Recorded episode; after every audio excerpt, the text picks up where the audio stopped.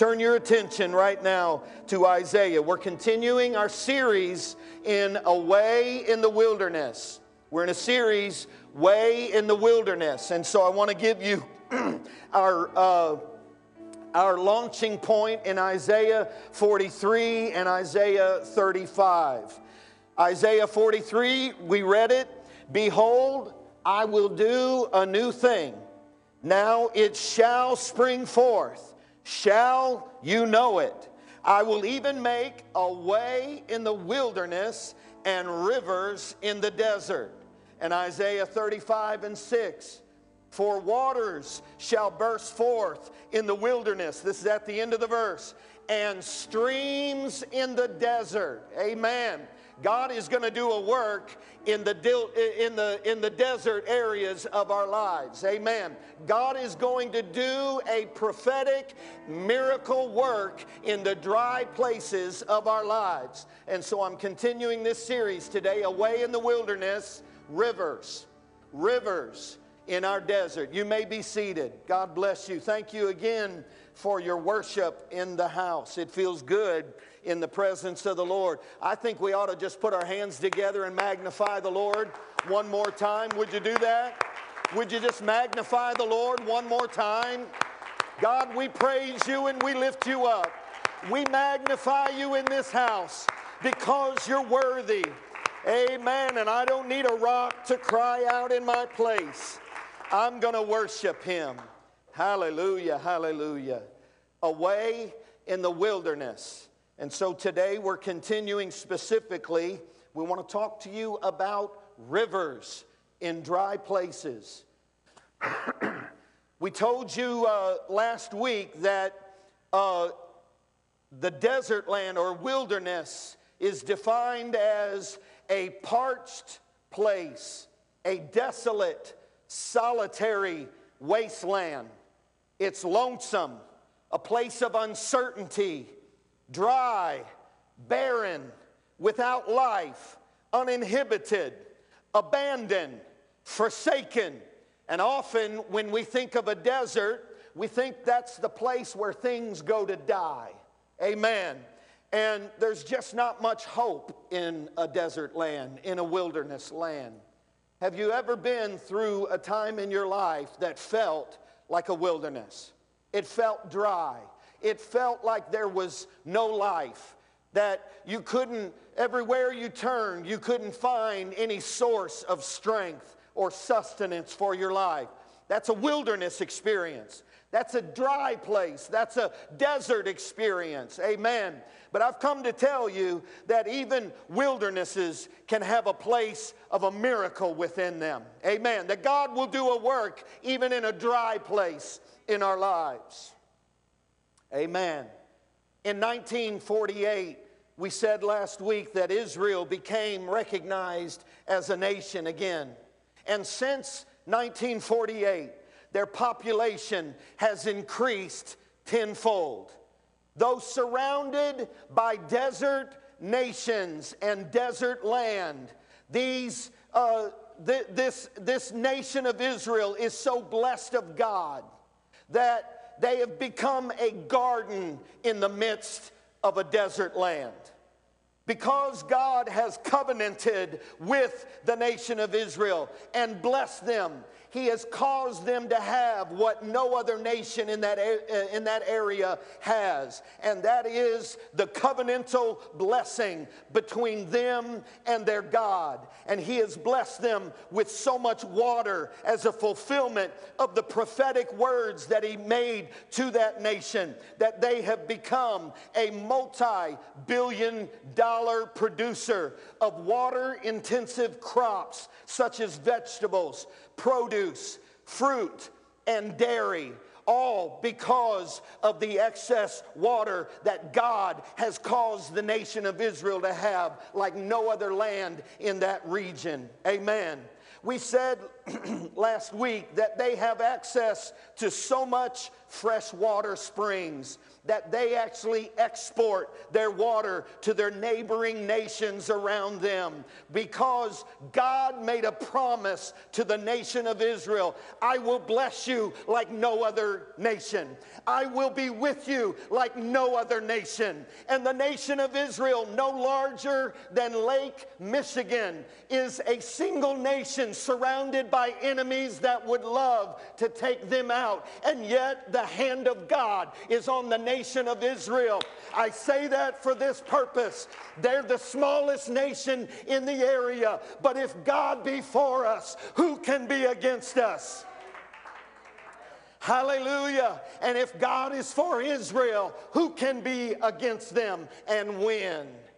And so, against all odds, God's ha- God has raised up that nation to be blessed among dry nations. They are a fertile, ripe, green, bountiful country in the midst of a desert land. Why? All because God made a promise.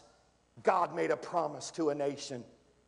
But can I tell you, God didn't just make a prophetic utterance to a nation of Israel in the Word of God, amen, that He would miraculously provide for them through a covenant, amen. But this is also in Isaiah that we read, a messianic uh, book, and it is it is intended for us to understand that God is saying, I'm going to send my Messiah. I'm going to send myself and redeem my people. Amen. And so, out of God Himself, He stretches forth and He reveals Himself into time. The Bible says that He wraps Himself in flesh. John chapter 1 and verse 1 the Word was with God and the Word was God. Verse 14, and the Word became flesh and dwelt among us. Amen and we beheld his glory as of the only begotten of the Father, full of grace and truth. Amen. And so this God of Israel wraps himself in flesh and he says, I will do for you what, what no one else could do for you. And so God becomes this, this Messiah, if you will, and he sends forth his son, born of a woman. Amen. And the Bible says that the Word became flesh Amen. Now, this isn't a separate part of God. This isn't a distinct part of God that's separate from Him. This is God projecting Himself into time. Amen. And so He's born of a woman. Amen. And we see this baby child grow up and He becomes the Messiah. And it is Him that will redeem us back to Him. And it is Him that will save us from our sins, the Bible says. And the government shall be upon His shoulders. Amen and that, that he will cause all things to come in alignment according to his word. That is God in the flesh through the sonship of Jesus Christ. He is the son because he is born of a woman. Amen. But he was completely God and he was completely man. Amen. And so I'm thankful that God of the Old Testament saw a way to come and redeem man back to him. I'm going somewhere and I'm not off track from the desert quite yet. You may think I am, but I'm going somewhere because I want you to understand that God has a purpose and a plan in order to bring his word to pass and to bring it to fruition. And so, cut to that God says through the prophet Isaiah, I will do a new thing. I will do a new thing. Praise God. I'm going to do something in a dry place. And so God not only springs up the wells to come forth in a dry land of Israel, but God looks down in time and he says, I'm going to do a new thing in humanity. And I'm going to cause a dry place in the, in the history of time. I'm going to cause water to come forth. I'm going to cause there to be pools and rivers to come forth in a dry place. And so he sends his son into the world. And in a dry desert land comes a Messiah that would bring forth the rivers of the Holy Spirit into our lives. Praise God because God brings his word to pass. And so Isaiah is not just a prophetic word uh, of what God will do for a nation of Israel. And thank God it is that. But it's not just that. It's not just a picture of what God will do for a nation in the Middle East. It's also a messianic verse that God is going to send his Messiah and God is going to do what no one else could do. And he's going to bring a fountain and a river in a dry place in humanity. Amen. And he's going to pour out rivers of living water in a dry place. Hallelujah. And so he says, Behold, I will do a new thing in Isaiah 43. The New Living Translation in Isaiah 35 and 6 would word it this way Springs will gush forth in the wilderness, and streams with water in the, in the wasteland. Verse 7 The parched ground will become a pool, and springs of water will satisfy the thirsty land. Marsh grass and reeds and rushes will flourish where the jackals once lived. In other words, he's prophesying and saying, Where there was desolate, parched, dry land, I'm going to cause it to flourish. In the midst of dry, desert, arid land, I'm going to cause it to be a, a fountain and cause life to come forth where there was no other way. And so I want to preach to you today the river in the desert is Jesus Christ. The river in the desert is Jesus Christ. Amen. Can I tell you, the God of the Old Testament, He was the water in the desert. Amen. That water wasn't separate from Him, that was the fulfillment of God's desire to bring forth a miracle for His people. And can I tell you, Jesus Christ is the fulfillment of a miracle that God has for every one of us here today. Jesus is the water that you need. Yes, He is. Yes, he is. And so I want to read to you John chapter 7, but before we get there, I want to give you context before we read that verse. It's a familiar verse that we all have probably read and maybe could quote. We, we, we've heard it and we've heard it quoted. It's talking in John chapter 7 about the last day of the Feast of Tabernacles. But I want to give you some Old Testament context for what's happening in John chapter 7. So, first, let's go to Zechariah 14. Pick up with verse 16, if you would. Excuse me. And it shall come to pass, Zechariah 14 and 16, that everyone who is left of all the nations which come against Jerusalem shall go up from year to year to worship the King. Watch this. The Lord of hosts, to keep what? The feast of the tabernacles. Verse 17. And it shall be that whichever of the families of the earth do not come to Jerusalem to worship the King, the Lord of hosts, on them there will be no rain. So he's saying you've got to come to the Feast of Tabernacles in order to receive the rain. And so in the Old Testament, during this Feast of Tabernacles, on the last day of this week of the feast, they would pray for rain they would make a concerted effort to pray for rain. Rain was life, rain meant crops, rain meant uh, uh, uh, success. And so everything revolved around rain in the desert. And so, can I tell you, they needed a miracle from God but they were in luck. God is a God of miracles, and He made a promise to them that if you'll pray for rain, I'll send the rain. If you'll have a heart for rain, I'll fill that heart. If you'll seek me for rain, I'll send the rain. And so on the last day of the Feast of Tabernacles, it was their custom that they would go, uh, they would play the shofar and they would uh, travel up to the, the temple or the synagogue and they would pour out a flask of water as a gift unto the Lord, a sacrifice, and say, God, give us rain. And so we pour out this water and God, would you give us rain? And so that is the context now. I want us to go to John chapter 7. That is the backdrop that is happening in John chapter 7 they would go to the temple and pray for rain and for the Messiah to come. Why, why the Messiah too? Because they knew Isaiah chapter 35 and chapter 43, in which when the Messiah comes, he will bring forth rivers in the desert. They knew the prophetic utterance of Isaiah. And so they would pray for the Messiah and they would pray for rain. So watch this John 7 37. On the last day, that great day of the feast, Jesus stood and cried out in the middle of this feast. that they're praying for rain and the Messiah. What does Jesus say? If any man thirst, let him come to me and drink.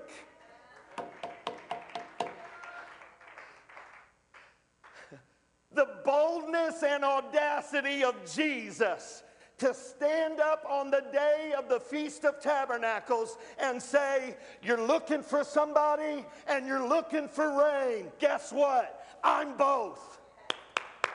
If you will come unto me, I will give you to drink. In other words, Jesus was saying, You're looking for the Messiah, I'm him.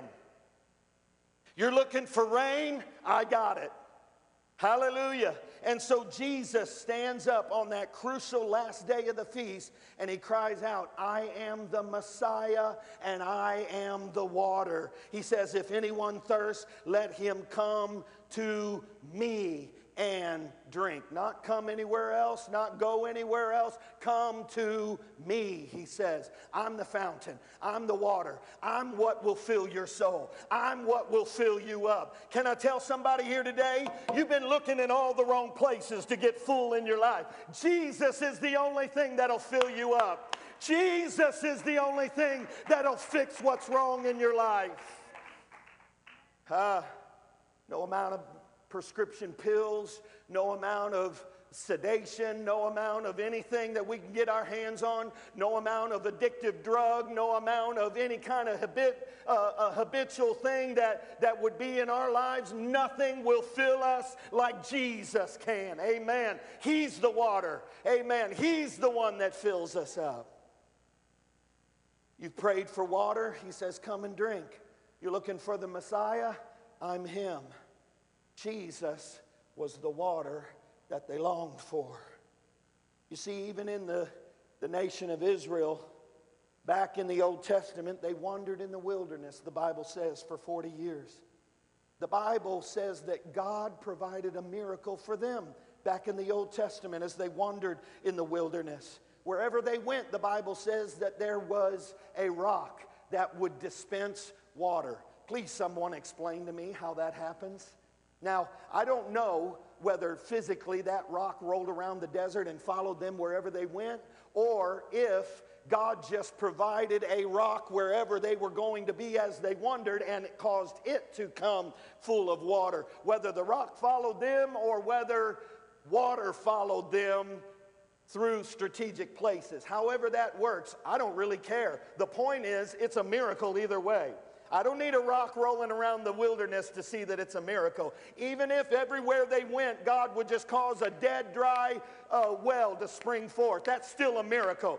Can I tell you, God's got a miracle for you wherever you go.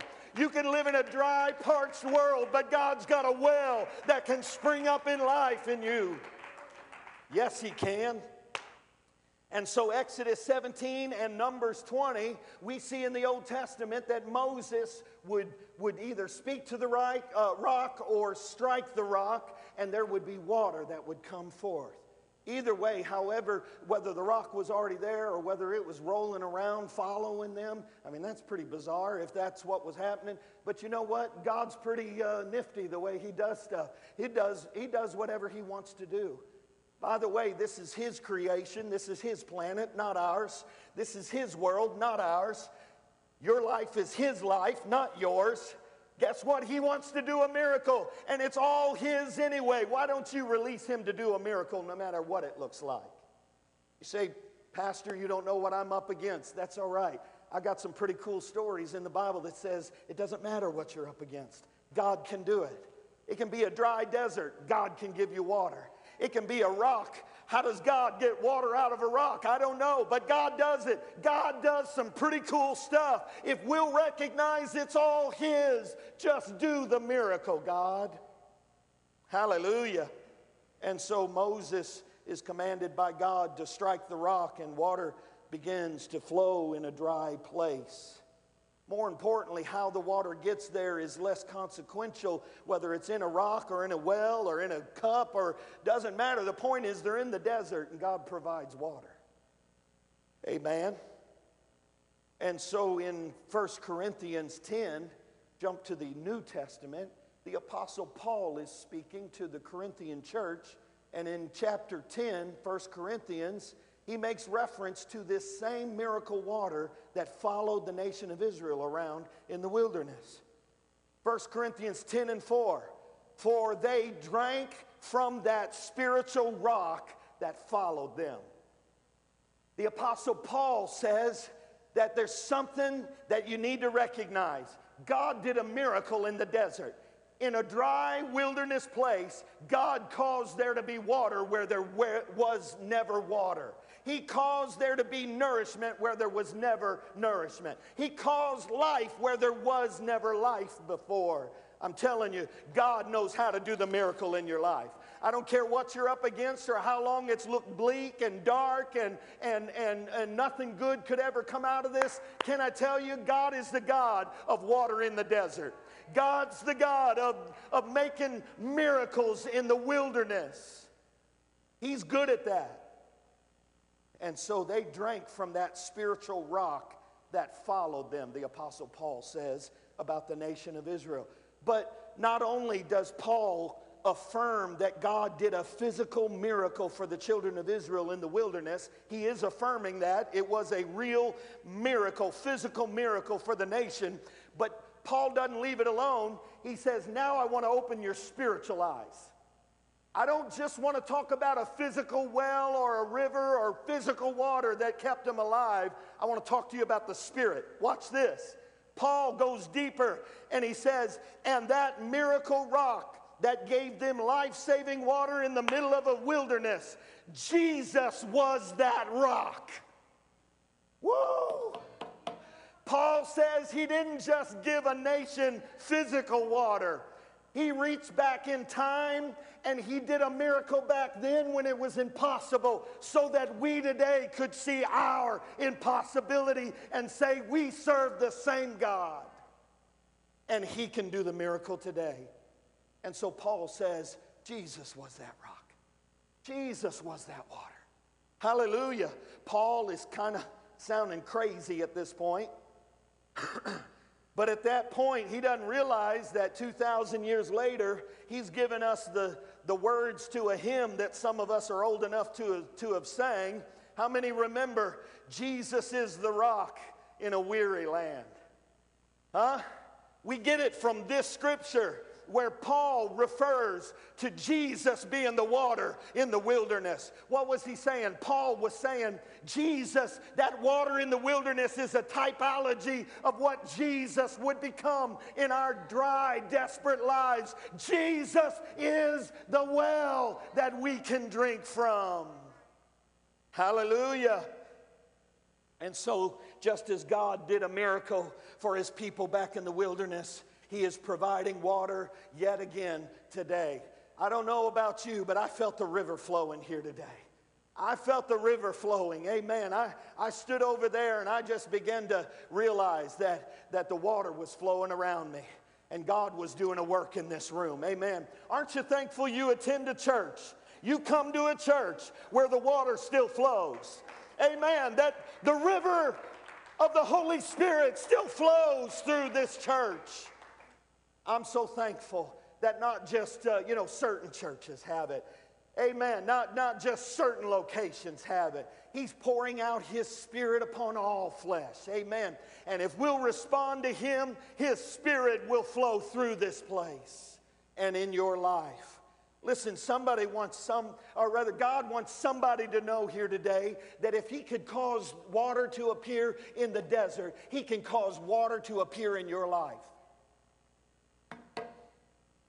What's been dried, plucked up, and dead, and, and, and no hope in your life, can I tell you, I'm speaking life to it right now. In the name of Jesus. Oh, you don't know how, how dead this is in my life. No, in Jesus' name, spring forth. In Jesus' name, come to life. In Jesus' name. And that's not because I said it, I got no power, but He does and there's power in the name of Jesus. When you speak life to your situation, you better believe it, brother and sister. It's going to come to life. Amen. It's going to spring up in your life if you'll speak life to it. Jesus is the water that we need. Hallelujah. See, God picked the harshest backdrop in the Old Testament to do a miracle.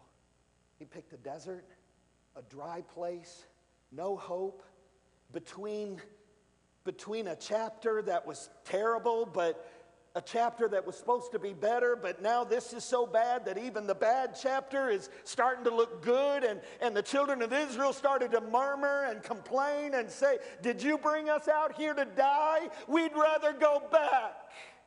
You ever been there? You ever been there in your life? Well, I tried and it didn't work out and I'm confused now. And you're somewhere between an old life and a new life, and there's questions and there's disappointment and all this defeat and dryness all around you. Huh? You been there? You been there? Well, I got good news for you. God doesn't just exist in the promised land. He said he's going to do a miracle in between a miracle in the midst of the wilderness, a miracle before you get to the promise. Oh, I'm speaking to somebody here today. You're not quite there yet, and you wonder if you're ever going to get there, and you feel like you're a million miles from what God is ever going to do in your life. Can I help you?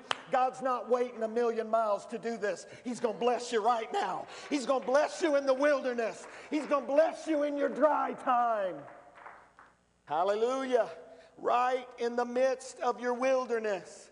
So he picks the harshest conditions in the Old Testament. Amen. Yes, there's a promised land. Sure, there was an Egypt that they came out of, but God didn't wait to bless his people till they got in the promised land. He started pouring out blessings in the midst of a dry place, in the midst of confusion, in the midst of even murmuring and complaining. And we do it, don't we? Sure, we do. Sure, we do. But I serve a gracious God, and He pours out blessings when we're getting it all wrong. He doesn't wait for you to get it all right. Pour out blessings. That's how good He is. That's how good He is. Oh, can I help somebody today? You don't have to go another day without a drink in the Spirit. You don't have to go another mile in your wilderness. You don't have to go another sunset sitting in your desert wondering why you're still there. God can show up with a drink of water in the midst of your dry place. He'll provide a miracle water, amen, for an entire nation just to prove to us today that if He can do it for a nation in a wilderness, He can do it for you in your desert. And so God did a physical miracle so that he could prove that he'd do a spiritual. He did a physical miracle in a real physical desert, in a real dry place, so that we would know in our spirit desert, in our spirit wilderness, that God can come and he can well up no matter what the questions are, no matter what the confusion is, He can well up inside you like a river of living water inside you. In the midst of all your chaos and confusion, He'll pour out that river in your life. Hallelujah. Second ago, I told you He's not waiting on you to get it all right before He shows up. Huh? Let me prove it to you. Jesus shows up in fact, the Bible says he goes out of his way on his journey. He says, I must needs go through Samaria. And where does he end up? Sitting at a well.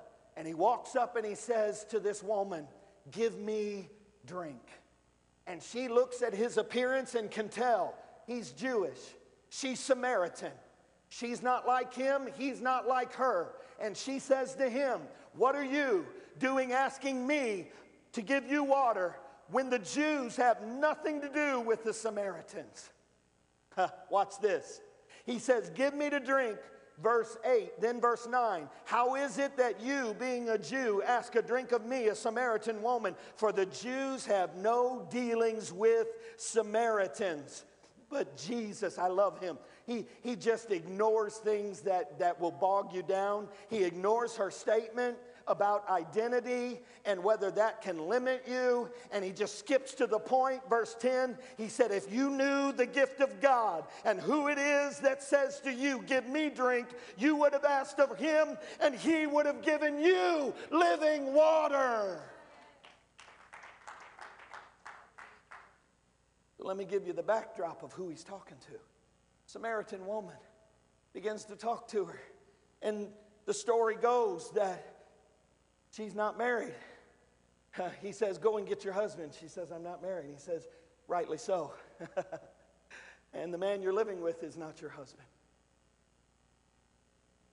But she drops her water pitcher, drops it right there at the well, and she goes into the city and she gathers up all the city and she says, Come hear a man that told me everything about me. Come to a well and see if he's not the Messiah that you've been searching for. She drops the picture of identity. She drops that thing that, that defined who she was. She stopped talking about Samaritans versus Jews, and she got her, eye, her eyes on a drink of water that would fill her soul. And she went and gathered up the whole city and brought them out to the well, to a man that was the water more than that well ever could be. Jesus says it would not only be a physical blessing that he would bring, but there'd be a spiritual blessing that he would pour out on us. Watch this. John 7 and 38, he who believes in me, Jesus says, as the scriptures has said, out of his heart or belly or innermost being will flow rivers of living water. But this spake he concerning the spirit, not a physical water. He's talking about the spirit. If you want rivers of living water to come up out of you, you've got to receive the water that is Jesus Christ. Jesus Christ is the water. So, what should you expect when this river begins to flow in your life? Musicians, if you'd come. What should I expect when this river begins to flow in my life? When I'm filled or refilled? Well, I'm glad you asked because Acts 2 puts it this way when the day of Pentecost was fully come, they were in one accord in one place. Suddenly there came a sound from heaven as of a rushing mighty wind, and it filled the whole house where they were sitting. Can I stop right there? It didn't fill part of the house, it filled the whole house where they were sitting. Amen. Then there appeared to them cloven or divided or diverse tongues upon them, like as a fire, and each one sat upon them. And watch this, verse 4 they were all filled with the Holy Ghost. Not some of them, not a few of them, not most of them. They all were filled with the Holy Spirit. And how did they know it? And they began to speak with other tongues as the Spirit gave them utterance. What does it sound like and feel like when you get that water flowing through your life? You begin to talk in another language. You begin to release your tongue to speak through the Spirit. It's not a language you know. It's not a language you speak, it's a heavenly language. It's a language that your spirit is praying through you that you may not understand. You may not understand the words that are saying, but the spirit that's coming inside of you is taking over a member that the Bible says no man can tame. No man can tame this tongue, the Bible says. And yet, that is exactly what the Holy Spirit comes in, takes over, and begins to talk in your life. Now, that doesn't mean you go around the rest of your life talking in tongues and you don't talk in English anymore, and that wouldn't be effective. But when the Holy Spirit comes upon you, don't resist that, allowing the Spirit to speak through you. You say, Well, I don't know how to talk that language. That's okay. You know what I love about my grandbabies? They don't hardly know how to talk at all, but they'll come up and just jibber jab to me, and I love it. Yeah, just like that. Yeah, I like that. Yeah. And this grandpa, or when my kids were babies, this dad's heart, I don't need them to say certain things for me to understand what they're meaning or, or what the or to make my heart feel good. Amen. That spirit will speak through you, and you may not understand at all what you're saying, but the Father knows. He knows exactly what you're saying because the Holy Ghost that He has sent to fill you is speaking through you. So even if it just sounds like gibberish, it's okay. It's okay. Because that is identifying. Listen, talking in tongues is not meant to edify other people. The Bible talks about that. We don't get up here and try to preach a sermon in tongues. You wouldn't get anything out of that if I spoke in tongues up here the whole time while I was preaching, right? You wouldn't be edified by that. So I talk in a language you understand. But boy, we get into prayer and the Holy Ghost starts to move. And I heard it here today. I heard some prayer language in the room. We weren't up front trying to edify people and talk to people. We were talking to God. And I heard some tongues in the room. I heard some heavenly language in the room. Release yourself to speak through that. It's not for anybody else, just you and Jesus. It's you taking a drink of Jesus. It's you being filled up with the Spirit of Jesus in your life. It's you saying, I'm dry and I need a drink. It's been a little while since I've had a good drink. Amen. Since I've really gotten a big scoop and a big dose of the Holy Ghost. It's been a little while. And so when you begin to drink in the Holy Ghost, it doesn't matter what it sounds like, it doesn't matter how it flows through you. And let me just tell you, it also doesn't matter how perfect you've been. If you will repent of your sins and give it to Jesus, amen, God will take you and fill you. Can I help somebody? You're never going to live right till you get the Spirit of God in your life. Stop trying to be good in yourself. Well, I'll come to God when I get myself figured out. Said no one ever. Right? We can't do it. No one's ever been able to do that. Oh, we might think we can. We might think we will. You're never going to fix you good enough to come and receive this. So let me speak to every broken person in this room, beginning with me. We are filled and refilled not because of our goodness not because of how good we were that week, not because of, of all the boxes we checked off that week. Amen? Don't get me wrong, the Word of God will call you to some things. So, this idea that, oh, we live for God, so there are no boxes. No, because I live for God, I'm going to endeavor to submit my life and do some things. I'm not going to go too far down that road because we're going to preach next week. Amen. About what else the Spirit does in our lives. But stop trying to earn the Holy Ghost. On your best day, you'll never earn it. You'll never be good enough Monday through Saturday to walk in here on Sunday and say, okay, now I'm ready, God. No, we're never ready. All we can do is repent and say, God, I'm sorry for my sins.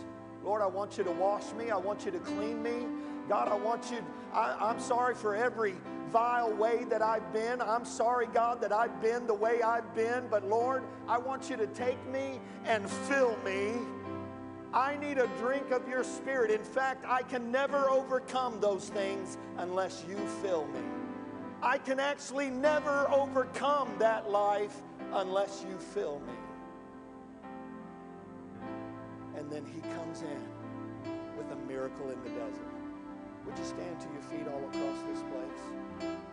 I'm preaching to someone here today that you're thirsty and you're so ready for a drink and you're not going to wait. You're not going to hit the doors and say, I'll be back when I'm ready. I'll be back when I got it together. You're where you are today and you know you need a drink. You know you need to come to the well and you know that it's Jesus that you need in your life, why don't you get a drink today as you are? And so I open these altars today for every thirsty heart, for every hungry soul that's here. Would you come?